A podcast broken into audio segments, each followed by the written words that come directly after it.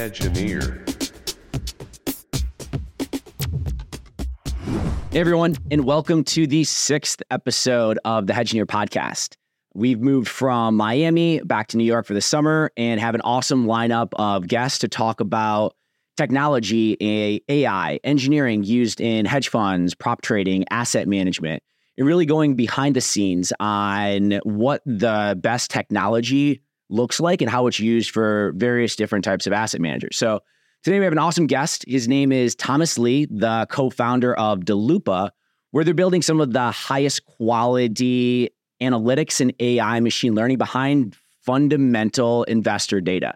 Uh, so super excited to have him on the show. Uh, Thomas, how's it going? Good. Thanks for uh, having me, Michael. Yeah, of course. Um, so one of the things I love to have a lot of the guests uh, start with is walk through their background because like they're now in these really successful places where they've probably gone through a, a long journey that's taken some twists and turns along the way. Uh, and I'm sure you have a similar type of story. So like, how did you get to the point where you're building like a world class piece of software that models out fundamental data, like from the people that I've talked to about as good as anybody else on the street? You can't learn that overnight. Um, so like, walk me back through your journey in finance, technology, asset management? Yeah. So, um, you know, like like a lot of other founders out there, um, the the idea behind Daloopa really started as a problem. You know, when I was an analyst.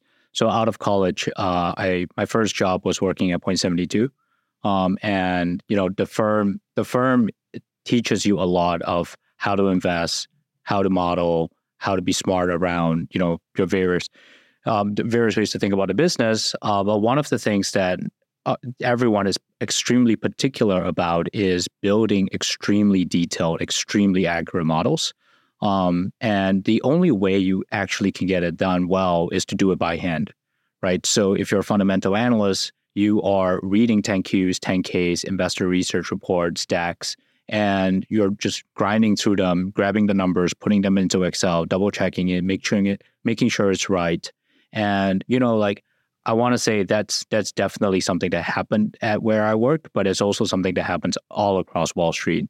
You know, it's not unique that people work hard to get the right numbers. You know, hopefully everybody is doing that. And uh, you know, over the years, it, it became apparent that this is something that's done so much by everybody, um, and it's hard for people to do it right. So why don't we create a system that centralizes all of those problems? So you have a single golden set database for historical fundamentals.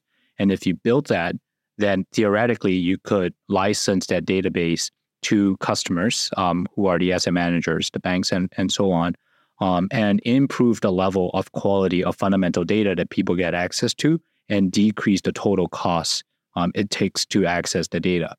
Because when you when you think about the job of an analyst or a PM, you are actually not hired to do data entry, right? Like the idea is you are hired to generate returns, to generate ideas, to create velocity in the portfolio. Uh, the last thing you actually want to be doing is to be spending precious time sitting there just scrubbing your numbers, cleaning up your Excel sheets. It's part of the job, unfortunately, but it's not. It's not what makes you a good analyst, right? It's just a foundational layer.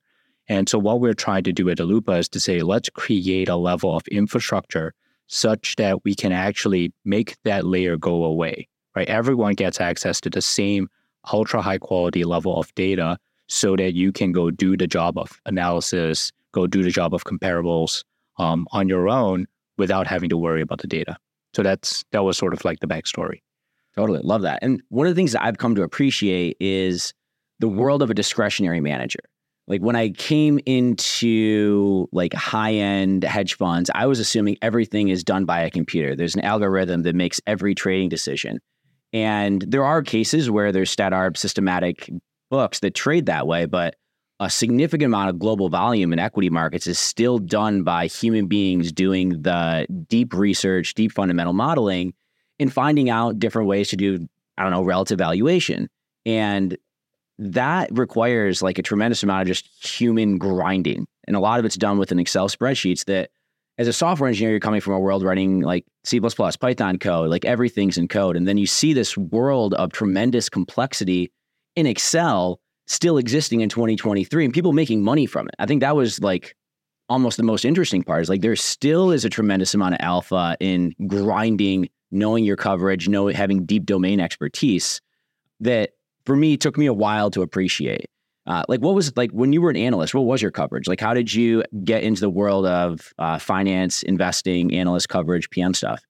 Yeah so when i started as an analyst um, my coverage primarily was payment companies um, like your visas mastercards first datas of the world uh, and hardware companies so cisco arista they're kind of very different types of uh, animals but that was the coverage that i was that i was tasked to look at and um, and you are absolutely right, right? Like the way you maintain a coverage, to my best knowledge, at most hedge funds is using Excel spreadsheets, right? It seems archaic to a lot of people from the outside looking in, and because Excel is seen as this like really old piece of technology, like very few people build tools on top of Excel. Like, why would you use it? But the reality is, it works, and it works phenomenally well. It's an incredible piece of tech. It does exactly what it's supposed to do. And um, sure, there are better systems um, out there for other use cases, but in the world of financial modeling, Excel is the language that people speak, right? It's not just a software anymore. It is is seen as like a language. If you send me your Excel file, I can very quickly go through and understand your thought process behind how that business operates. Right? I can very quickly find margins and compute incremental margins and have a sense and flavor of what how things are moving. So when we first started um, the business, I remember um, saying, you know, our data should be delivered in Excel. And when when you speak to uh, like venture capital investors, one of the most common pushback is like, why would you deliver data in Excel, right? Like, we live in a world where Excel is supposed to be displaced, and you have access to data frames and databases and APIs and whatnot. Like Excel shouldn't be a preferred method of delivery. The reality is we deliver in whatever mechanism the customers are used to, and the mechanism that our customers are used to is Excel. And it will probably likely continue to be Excel for a long time.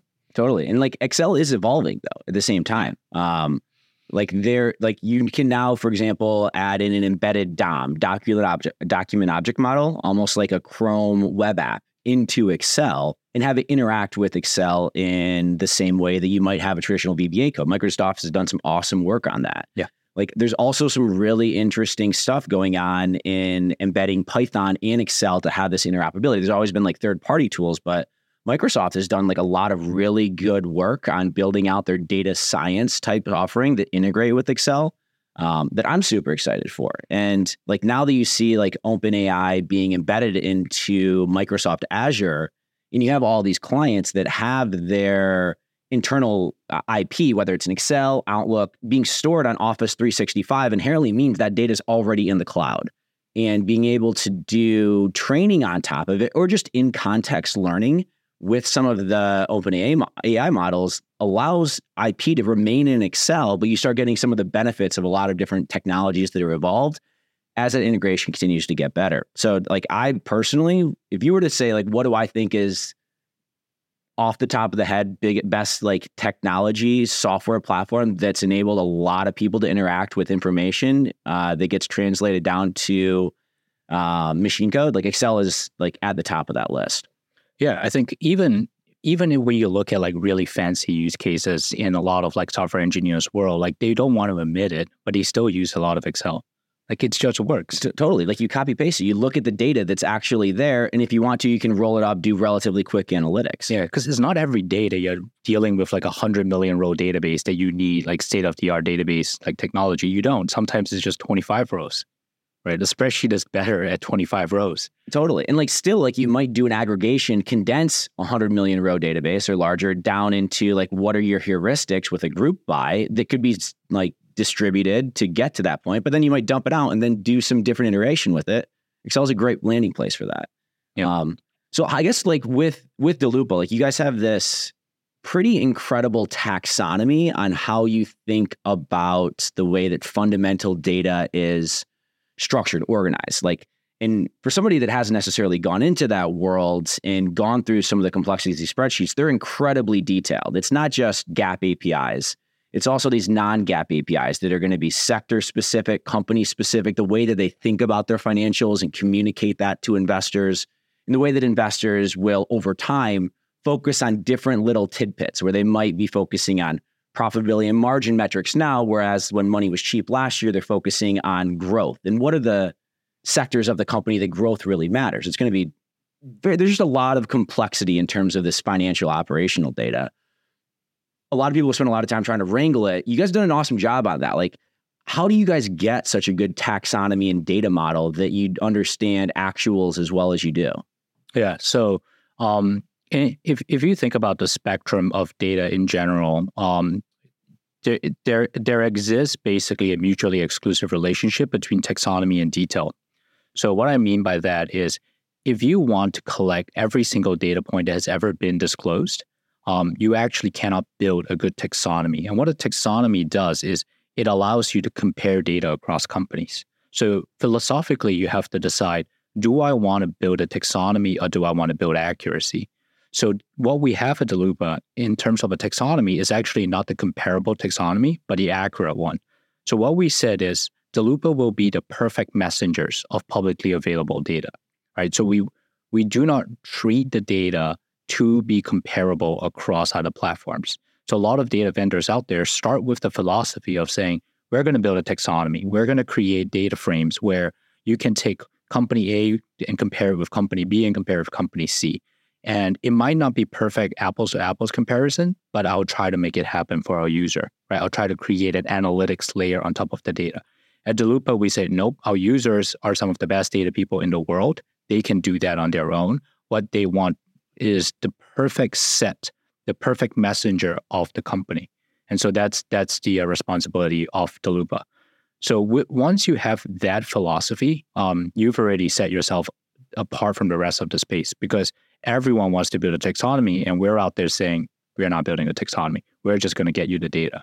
Um, then the next question is thinking through how do you become a perfect messenger? Because companies are trying to disclose data, but they're not trying to disclose data in the most readable format or machine readable format, right? Because that's just not that's just not part of anyone's responsibility set in an IR department. So what you see they tend to do is for gap GAAP disclosures, you know, there is a GAAP form like the 8K or the 10Q and whatnot, and you basically put it in like tables and you disclose it. That's all well and good. Um, but the KPIs and the adjustments become more dicey, right? KPIs tend to be everywhere. They could be in a footnote, they could be in a chart, they could be in sentences in management discussion and analysis, could be really anywhere. And adjustments are truly everywhere, right? Sometimes a company says, oh, gross margins are two points higher because of pricing. Um, or you know, gross margins were two, one point lower because of some M and A impact that will not recur again, and that will just be in a you know line four of slide nine of the analyst deck that you have to pick out. So what we've done at Daloopa is we've trained independent data models. Um, uh, most of these are ML and AI driven on the back end, where we say for some of these tables, they're simple to collect. Let's go co- collect them uh, with a simple model. For some of these, you need like really sophisticated technology to go tease out, and we will use that. But ultimately, what we've also said is our customers, what they really care about is high quality. They don't care about the name of the algorithm that you're running. They don't care about how many algorithms you're running. So long as it's complete, it's accurate, it's precise, and it's updated quickly.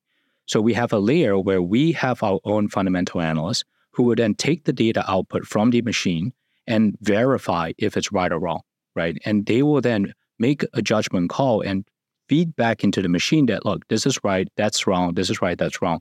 Over time, it makes the system of collection better and better. Um, over time, they become better and better analysts, so they're better at, better at doing this task. And then they can become specialized into a particular sector, so they become faster at doing so. Um, and what it ultimately creates is just a cleaner database that updates faster. Love that. And not to push back on just focusing on the company specific data and not creating these generalized, generalized taxonomies, but if you're just focusing the company specific data, that then implies that somebody is doing this relative valuation, relative comparison across names and a coverage because that's ultimately how you would monetize this data is by being able to figure out what names are relatively under or overvalued relative to a coverage universe.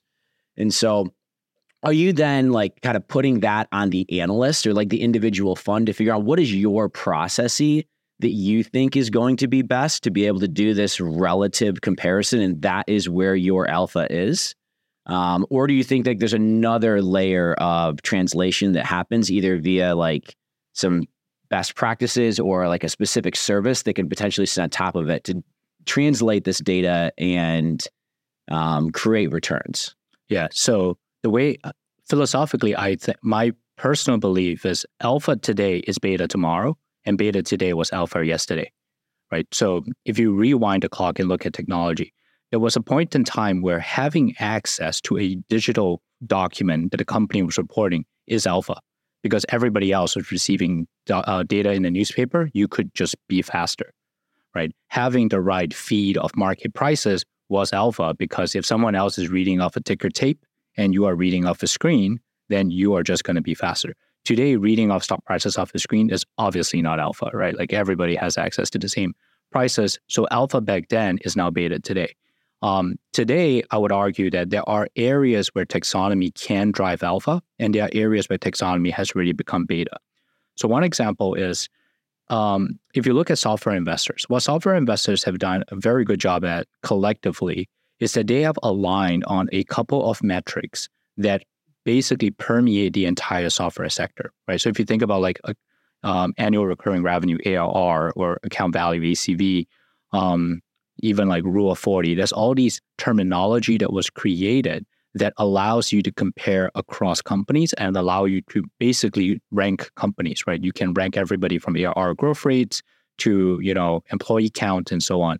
Um, and a lot of sectors haven't really had that uh, level of uh, harmonization of the data so for those sectors that have the data pre-harmonized by the community um, those are sectors that we will look into building taxonomy. So today, uh, you can actually come onto Daloopa and you can grab a software sheet that has ARR for every software company, gross margins, adjusted gross margins, stock-based comp, and all that stuff.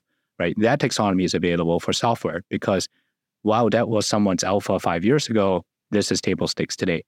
Um, but if you look at some other sectors where it is not as common to find these permeating KPIs, uh, we leave that to the analysts over time, obviously, those um, taxonomies will will float up to the surface, and we'll be able to say we're just going to build it again, and we'll just democratize it for everybody else. Love that. Like, interesting question. I don't know if it's more like meta, but as a founder, you always want to be early, but not too early. And when you're thinking about opportunities that you might have to start defining a taxonomy that is already well understood by insiders, that people really cover this name, but the general market doesn't necessarily have access to it. When do you think about being forward looking at saying like, oh, like maybe we could go into industrials within like uh, a specific subsector? You could just go into semis, or you could go into energy, healthcare companies that have these similar types of taxonomies.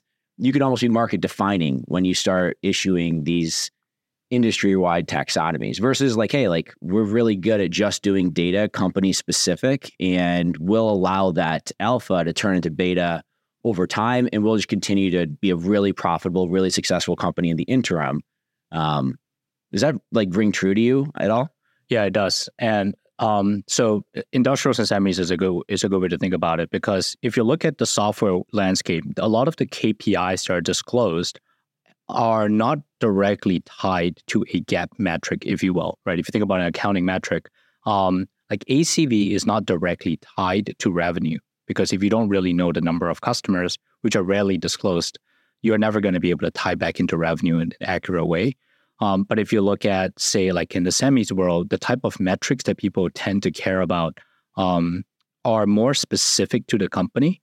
Um, and the companies, like if they disclose like number of bits or number of wafers, like without knowing the type of wafer or the type of bit, it's really not that comparable across semi companies. So what people end up doing is they say, okay, let's just compare gross margins. Let's compare the percentage of the inventory that is working that's work in progress versus percentage of inventory that is, you know, um, that's ready, that's ready to sell. I forget the term for it.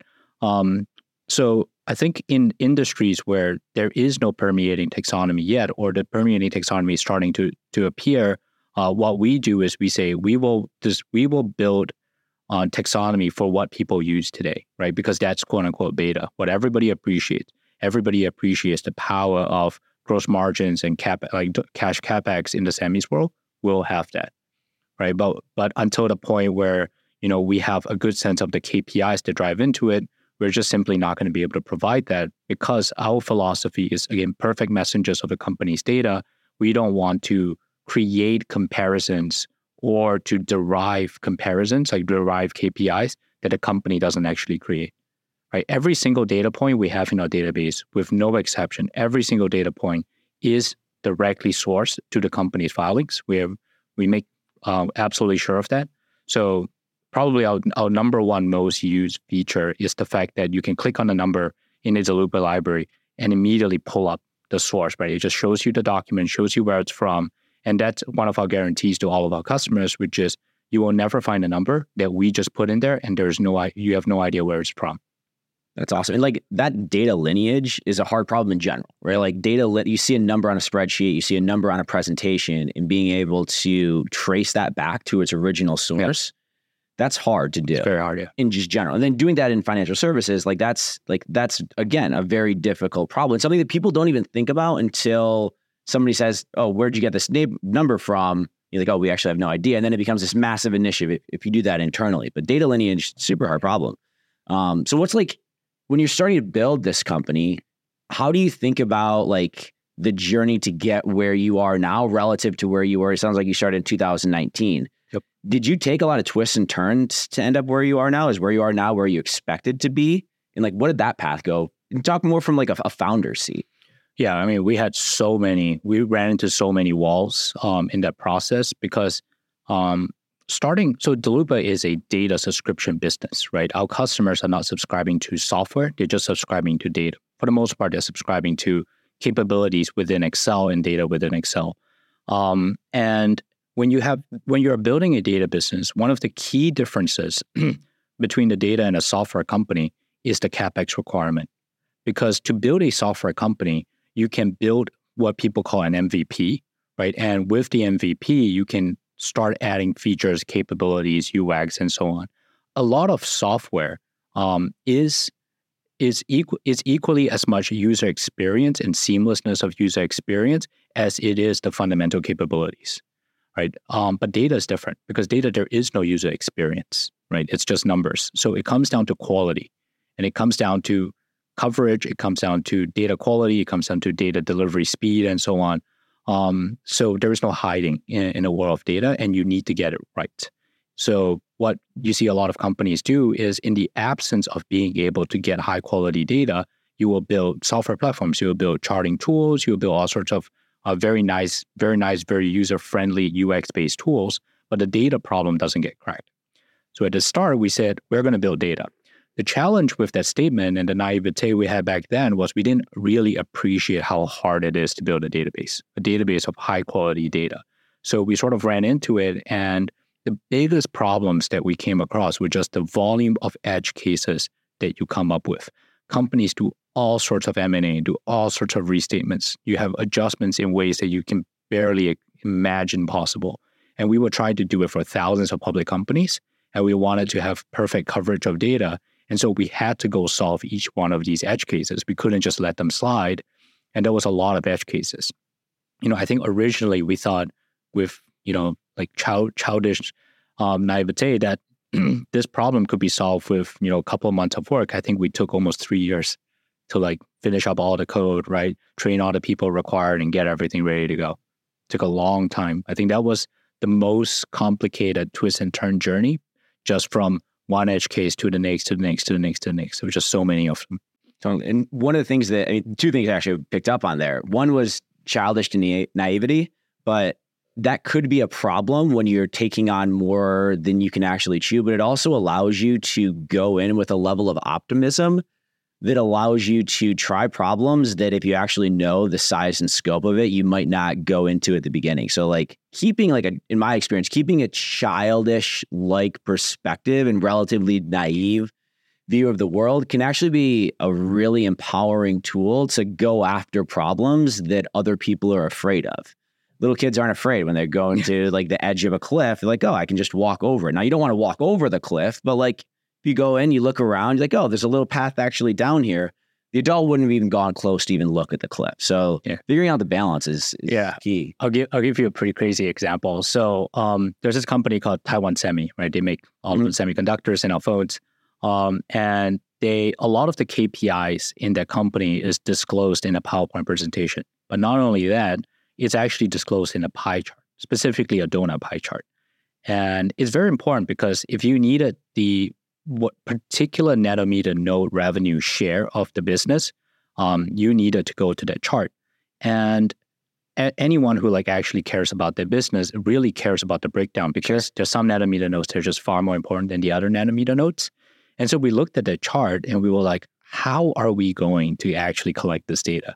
Like in in a scaled approach, because if they are doing it, other companies are probably doing it. And this is too important to say no to. Um, so at that point, we were like, you know what? We're just going to build a tool, like an optical recognition tool, to be able to extract pie chart data. Uh-huh. And yeah, we pulled out all the stops. We looked into, we read every paper we could read about like computer vision into like that specific problem. And ultimately, we built it, and it works, and it's pretty nice and sweet.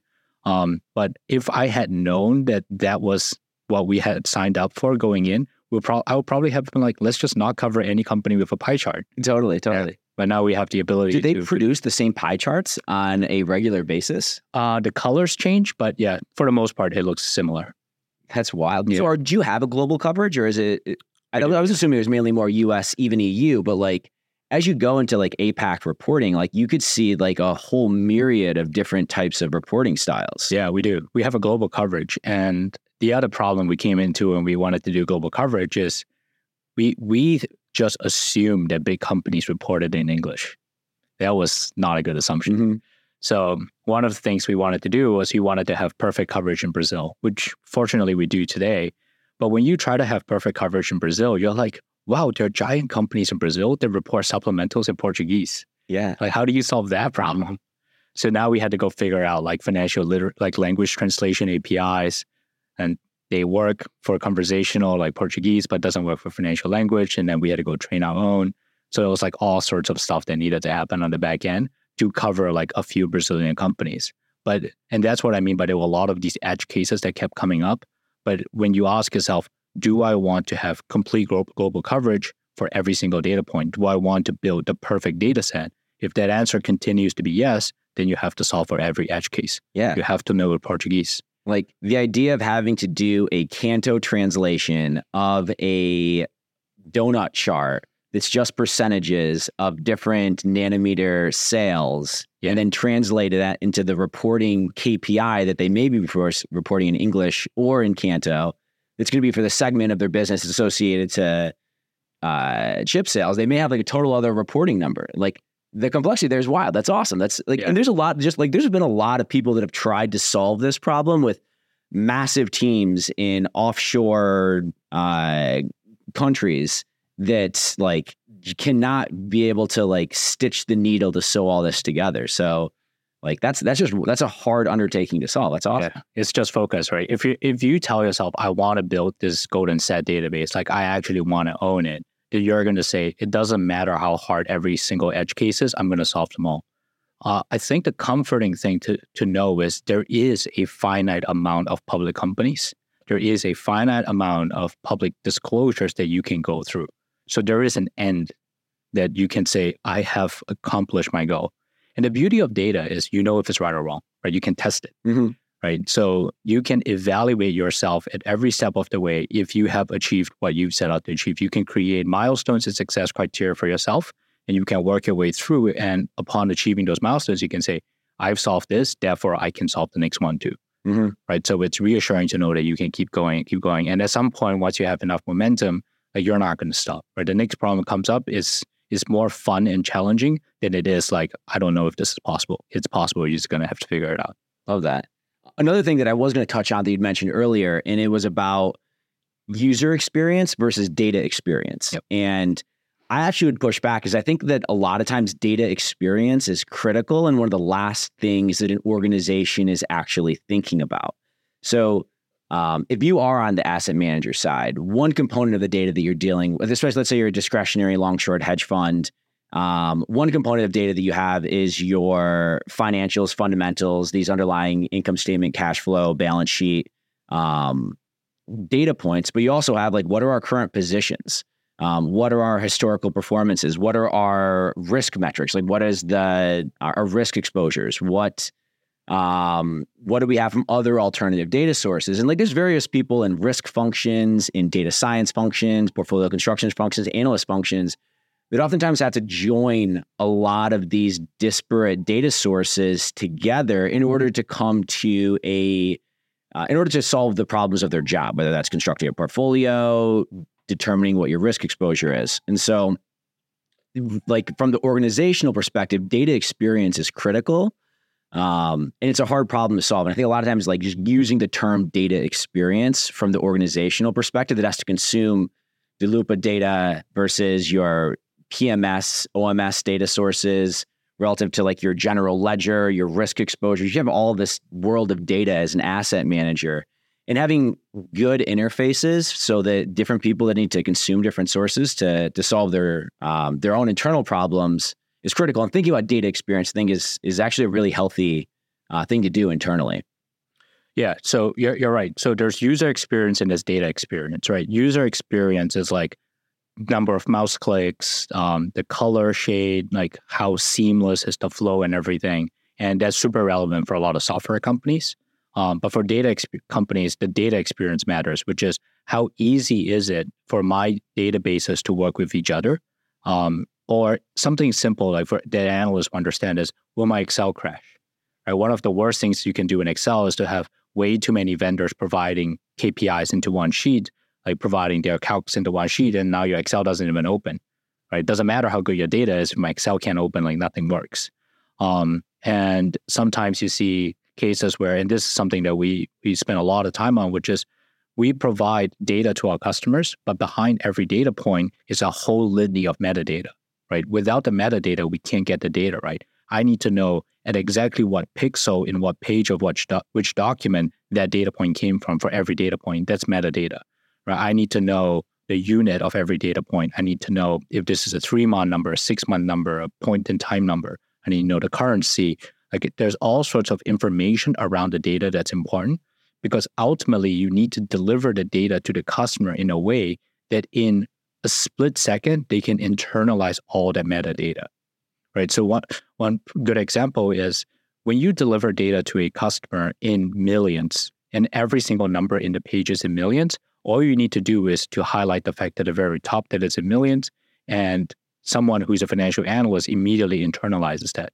But if you were to deliver data in millions as like thousands and then millions, and then you know actual like the actual number and the units are all messed up, uh, that's a horrible mm-hmm. experience. Mm-hmm. Even though your data is technically 100% right, that's a horrible experience for the customer, right? Uh, when we update, one of the things we do for our customers is we update their models for them. Um, you and I could have the same model for Amazon, but we could run it in different units, right? I could run it in billions and you could run it in millions, and we'll have the entirely same historical numbers. But if I would update my model with Daloopa, I would expect it to update in my unit, and you would expect it to update in your mm-hmm. units. And the company might be reporting in a totally different unit. And what it matters is we understand that people don't want to convert units, so we'll update in your unit for you, right? Like how AI will actually understand your unit, your structure, your calcs, and everything, and update into your your format and structure. Because again, our job is to do the plumbing, right? We take care of the quality of the data, the format, and all of that, so you can take care of the investment. Um, so the experience of using the data has to be seamless. Mm-hmm. One of the things I'm just listening to you talk, and you understand the problem of your customers, the analyst associates that are just grinding Excel, the PM that's constructing their models into portfolios, as well as like any founder that I've talked to when they're trying to solve a problem for their previous selves. But then you have to go, and now you're a data company. You're working with a lot of engineers, software developers, and that context that exists in your mind of what good looks like needs to be translated to people that have never actually sat in the seat of their customers. And that translation and creating that context for like a software team, an engineering team, or even just a data scientist is critical to the success of a company being able to solve the problems of their customer base. And these are relatively esoteric problems. Like, how do you think about providing context to your team in the, the engineer, software developers, data scientists, um, machine learning engineers, so that they really are solving the right problem and not necessarily getting lost on something that the PM or their end customer no, might not really think is important? Yeah. So I think I think you can use an old management framework to think about this, and this is how we think about it, which is the OKR framework, right? You have an objective and you have key results. So imagine, you know, we are trying to fight a battle, right? And we need to go conquer a hill. And conquering this hill in our world is extremely high quality data. Um, but the people might not appreciate what extremely high quality data is. They might think extremely high quality data is 99%. In my world, 99% accuracy means I don't have a business, right? It's not even close to what um, my customers need. And most engineers who've worked in the data space think 99 is a very good number because in almost every use case, 99% accuracy out of a system is, is incredible. Um, but so what we need to do is we need to say, okay, the first step is to first imp- make sure everybody understands that this hill is actually really, really high because we need 99.99% accuracy for us to even have a sellable product. Um, once people understand that, then we take them to, okay, let's get to 99% first. Let's find a way, a system to triage out all the issues and explain along the way. And a lot of this is very human, which is a constant explanation along the way why it's so important that data needs to be accurate and like living, actually living by it. So right now we're working on a system where it will dramatically reduce the amount of time to update our customer models right? We want to be able to update um, basically three statements in, in literal seconds. So, we, so the objective, right? This is the objective to the team.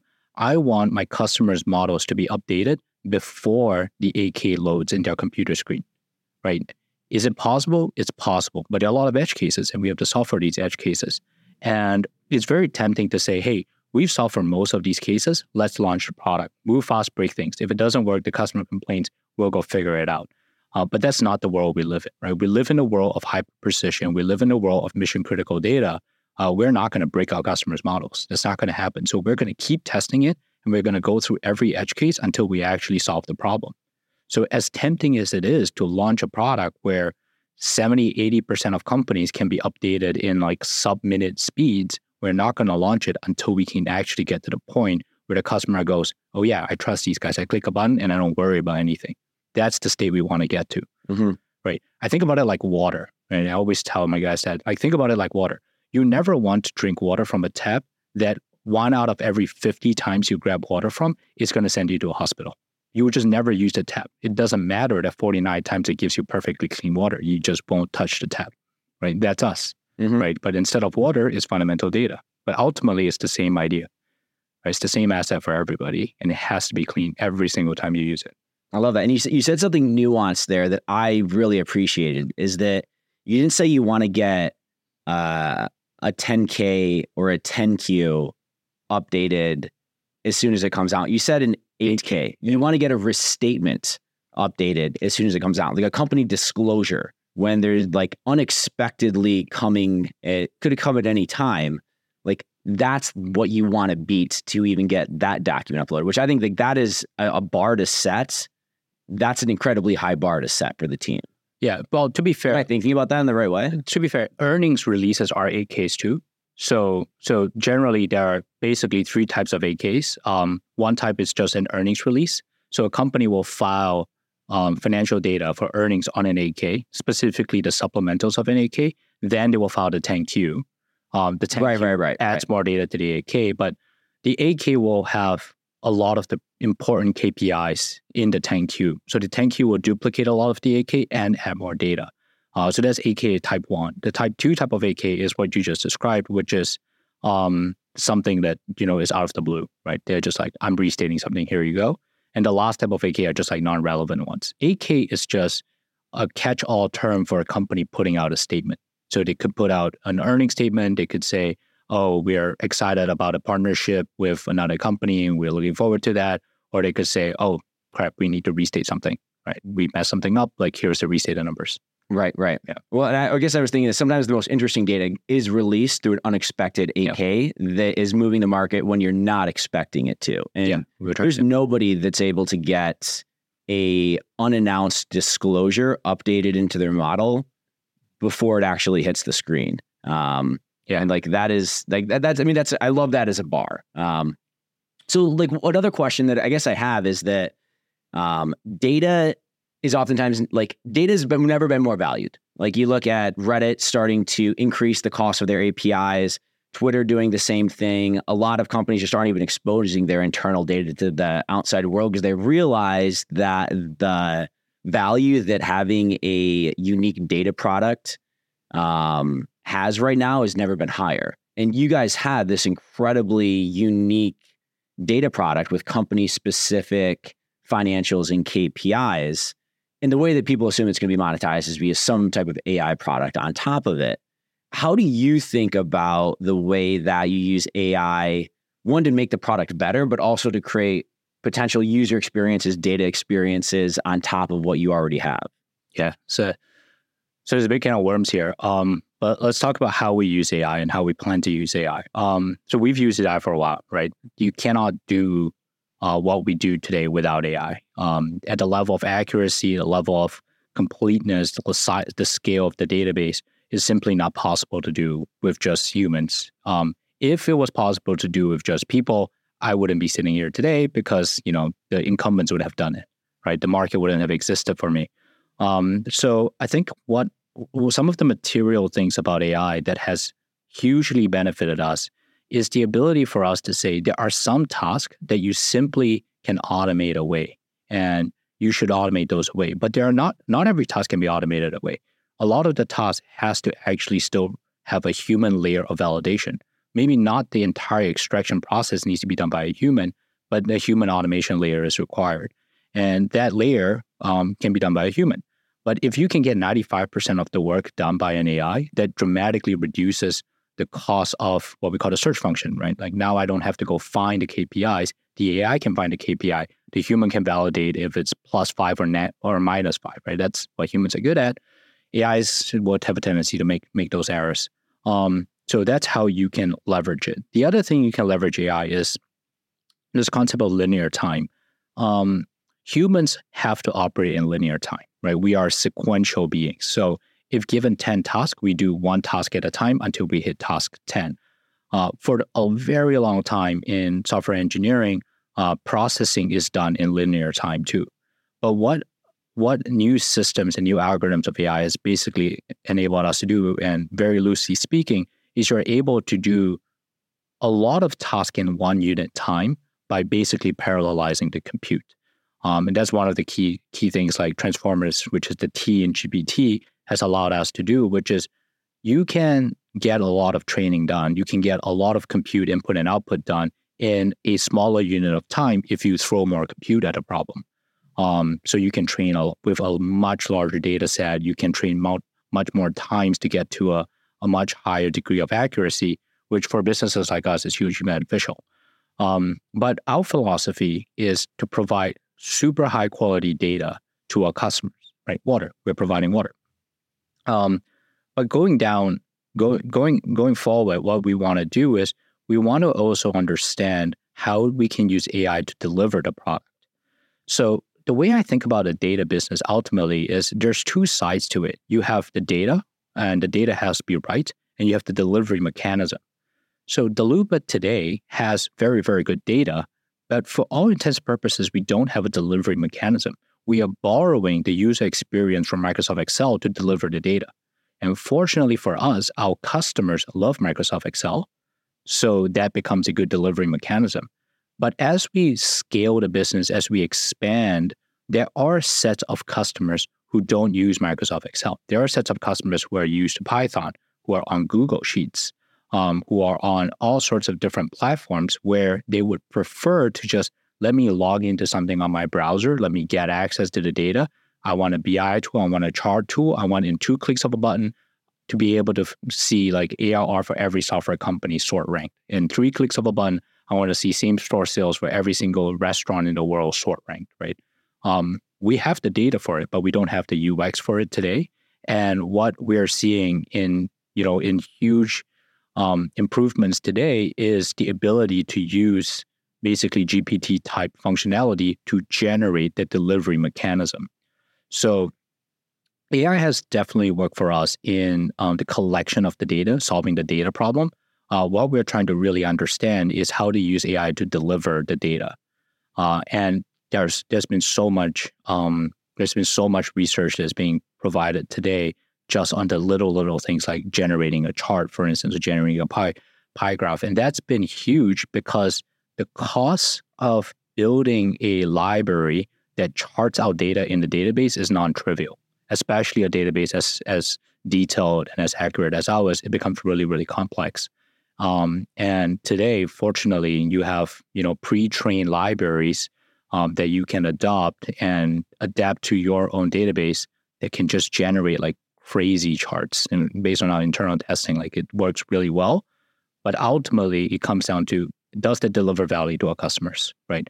Um, it doesn't matter if I think something is really cool if the customer says, that's cool, but it doesn't add value to me, it doesn't save me time, then it's not something that we're going to pursue because I would much rather spend the time, the money, the effort um, to build something that my customer cares about. What if they say, just reduce the updating time for me? I don't care about the delivery mechanism. Then we're just going to reduce the updating time. Mm-hmm. Love that. Right. Um, if the customer wants water, don't give them soda. Yeah, exactly. Exactly. And as long as they say, I want more water, give me more water. Exactly keep giving them more water. Right. I want cleaner water. I'll give you cleaner water. I'm not going to give you soda. Love it. And everybody loves water. So, Thomas, uh, we're kind of wrapping up the podcast, but one thing I haven't asked yet how did you come up with the name Daloopa? Yeah. So, how we came up with the name tells you actually a lot about the co founders. Um, when we were starting the company, we didn't really care about the name. So, we literally randomly generated the name. And what we cared about is we said, it needs to be easily pronounced. So it needs to have a bunch of vowels in there. We need to be able to own the domain for as low of a price as possible. So we filter by domains that cost a dollar per month. And the and it needed to be something where if you search into Google, we will be on page one easily. So it can't be a word that exists already or a domain that exists already. Um, so we just randomly generated words with a bunch of vowels in there until we came up with it. it. Took us like a total of like 30 seconds. Love that. It's kind of an interesting trademark scenario where now when something's generated by AI, it's a question, can you trademark it? But what if something's purely randomly generated? Is that AI or is it just a, a numbers game? I mean, we own the domain for it. You know, we own Daloopa.com, Daloopa.ai. And if you search Daloopa on Google, I'm pretty sure we're the only company that shows up because yeah. it's such a weird word. So I've never really given that name, that, that the question of trademark a lot of thought, but you know, hopefully our brand is like big enough when it becomes an issue where it'll be very hard to like misappropriate that. Totally. I think you you own Daloopa for the foreseeable future. Uh, I hope so. Yeah. So with that, thanks for coming on the podcast, uh, and thanks for everyone for tuning in. Uh, we're looking forward to push out a couple more episodes now that we're back in New York from Miami for for this year. So if you want to follow more, you can uh, join or you can follow on Spotify, Apple Podcast. Uh, we also have all the episodes uploaded on YouTube or follow us on Instagram, TikTok, Twitter, or join the community. Check us out at hedgineer.io slash Slack. I'm your host, Michael Watson, and see you next time. Hedgineer.